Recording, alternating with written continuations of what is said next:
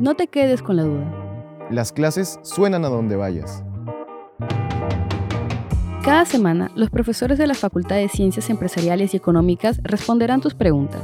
Solo alza la mano y di, profe, una, pregunta. Hoy responde David Tederi, profesor de negocios internacionales.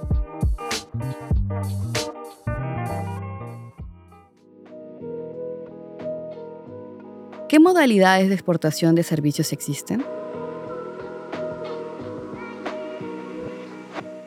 Para iniciar es importante entender cómo está constituido el comercio mundial. Y el comercio mundial está constituido por dos grandes rubros importantes, la de mercancías y la de los servicios. Exportar servicios es prestar un servicio que hace un prestador que es un residente, es decir, estamos en Perú, un peruano, lo coloca a otro no residente, es decir, que no tenga residencia ni domicilio fiscal en Perú y que sea en extranjero. Producto de esta definición, la Organización Mundial del Comercio ha definido cinco modalidades de prestación de servicios. Cuatro de ellas ligadas netamente al propio servicio y una de ellas a la de mercancías.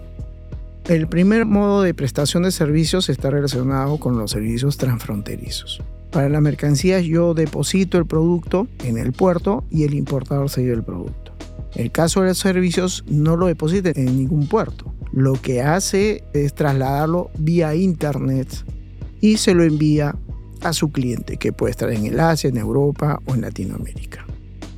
El segundo modo está muy relacionado con el turista. El turista viene, se desplaza, consume, hace visitas turísticas, puede venir a un espectáculo, a un concierto, pero no solamente es el turista que viene, viene una persona que necesita una asistencia médica estética. Vienen también equipos reparados acá, equipos del sector minero, embarcaciones, cargueras o aviones que también son reparados aquí. Entonces, esa es la modalidad 2. Viene el producto o la persona a tomar el servicio en mi país. La tercera modalidad, implantarse en otros mercados. Presencia comercial. ¿Qué cosa se desplaza ahí? Capitales a otro país para tener una filial. Porque existe la demanda de parte de los clientes de tener a sus proveedores cercanos. No necesito ser una gran empresa, pero sí tener claro que eso es una posibilidad inmediata para poder aprovechar las oportunidades que me da el mercado. La cuarta responde al movimiento de muchos profesionales. Esto significa que el profesional se desplace de mi país a otro país para entregar estos servicios. Y eso eh, tiene que ver mucho con la política migratoria. Entonces ahí están cuatro modos de prestación de servicios ligados a los servicios como tal. La quinta modalidad fue considerada por la Organización Mundial del Comercio del año 2018 y es el relacionamiento con las mercancías. Y la manufactura necesita el servicio. ¿Qué tipo de servicios? Investigación y desarrollo, diseño una marca, diseño una estrategia de comercialización. No necesariamente se perciben los productos porque cuando yo declaro un producto de exportación, no declaro qué cosa ha dado vida a ese producto que estoy exportando, solamente me circunscribo una partida arancelaria y una denominación que ya tiene la propia partida arancelaria y con eso sale el producto.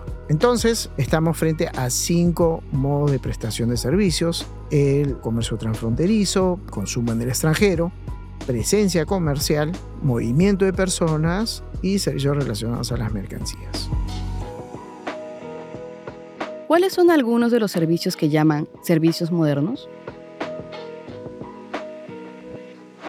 hoy día un producto que no es competitivo en el mercado internacional, la única diferenciación que va a tener es el precio y eso va a repercutir muchísimo en los márgenes de rentabilidad.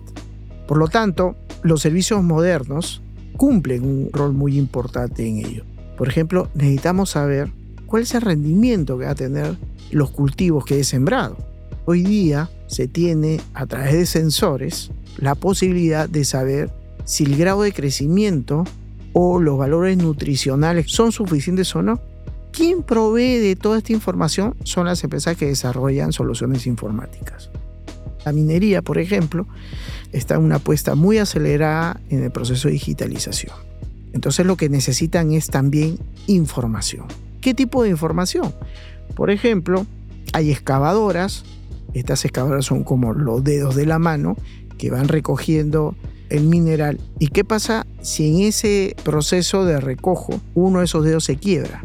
Entonces hoy día las empresas de software también colocan estos tipos de sensores en cada una de esas máquinas que recogen el mineral con la finalidad de que se alerte inmediatamente al jefe de operaciones que está sucediendo esta incidencia.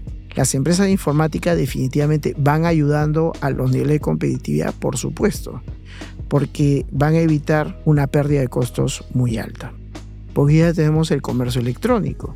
Las empresas de marketing digital generan una nueva oportunidad a estos retail para que no solamente promuevan el producto, sino también me analicen qué es lo que está opinando ese cliente que ha comprado sobre mi producto y sobre la competencia. Y con ello lo que hacen es mejorar sus estrategias de mercadeo. Entonces los servicios modernos definitivamente están incidiendo muchísimo en la competitividad de las mercancías y en los propios servicios. ¿Cómo está creciendo la exportación de servicios en el Perú? El Perú ya exporta más de mil millones de dólares en servicios modernos. Y en el primer trimestre del año 2023 ha representado versus el primer trimestre del año 2022 un crecimiento del 24%. Es una alta tasa de crecimiento que no se aprecia, por ejemplo, en las exportaciones de bienes. El mundo, a partir de la pandemia, demandó mucho estos servicios. Y además, la gran oportunidad que existe es que existe mucha escasez de talentos a nivel internacional. Tenemos una industria que se está digitalizando y eso genera pues una gran oportunidad para poder embarcarnos con muchas empresas a los mercados internacionales. Por ejemplo, podemos ver empresas de marketing digital que están en Estados Unidos, están en México, están en Latinoamérica o empresas que están en España prestándole servicios de contact center. Encontramos empresas de software, pequeñas empresas de software que no solamente están en un mercado, están en 10 mercados en Latinoamérica y Estados Unidos. Actualmente tenemos 30 empresas que se han internacionalizado y hay perspectivas de que en los próximos dos años sean 50 marcas peruanas las que lleguen a los mercados internacionales. Y ellos son los que van a demandar este tipo de profesionales. Como futuros profesionales, ¿en qué debemos capacitarnos para ingresar a esta industria? Dentro de este proceso hay grandes oportunidades y las oportunidades las tenemos que saber aprovechar.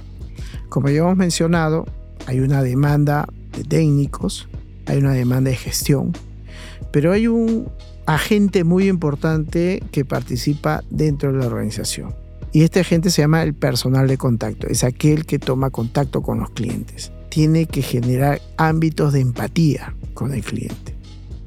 Es decir, tiene que desarrollar habilidades blandas, tengo que saber negociar. ¿Cómo negocio un intangible? Entonces tengo que tener esas habilidades para poder desarrollar esa relación que me permita justamente generar confianza y se concrete la venta, ¿no?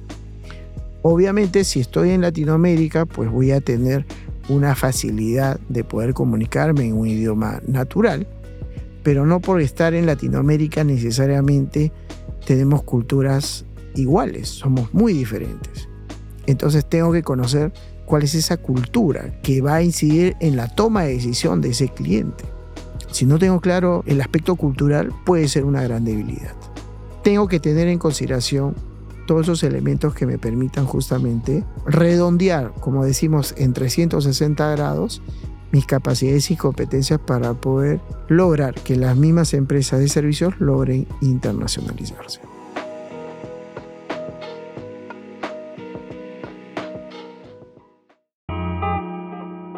Escribe tus comentarios al correo eventosfacultadcee.ulima.edu.p. Para escuchar más respuestas a tus preguntas, suscríbete al programa en Spotify, Apple Podcast o la plataforma de podcast que prefieras.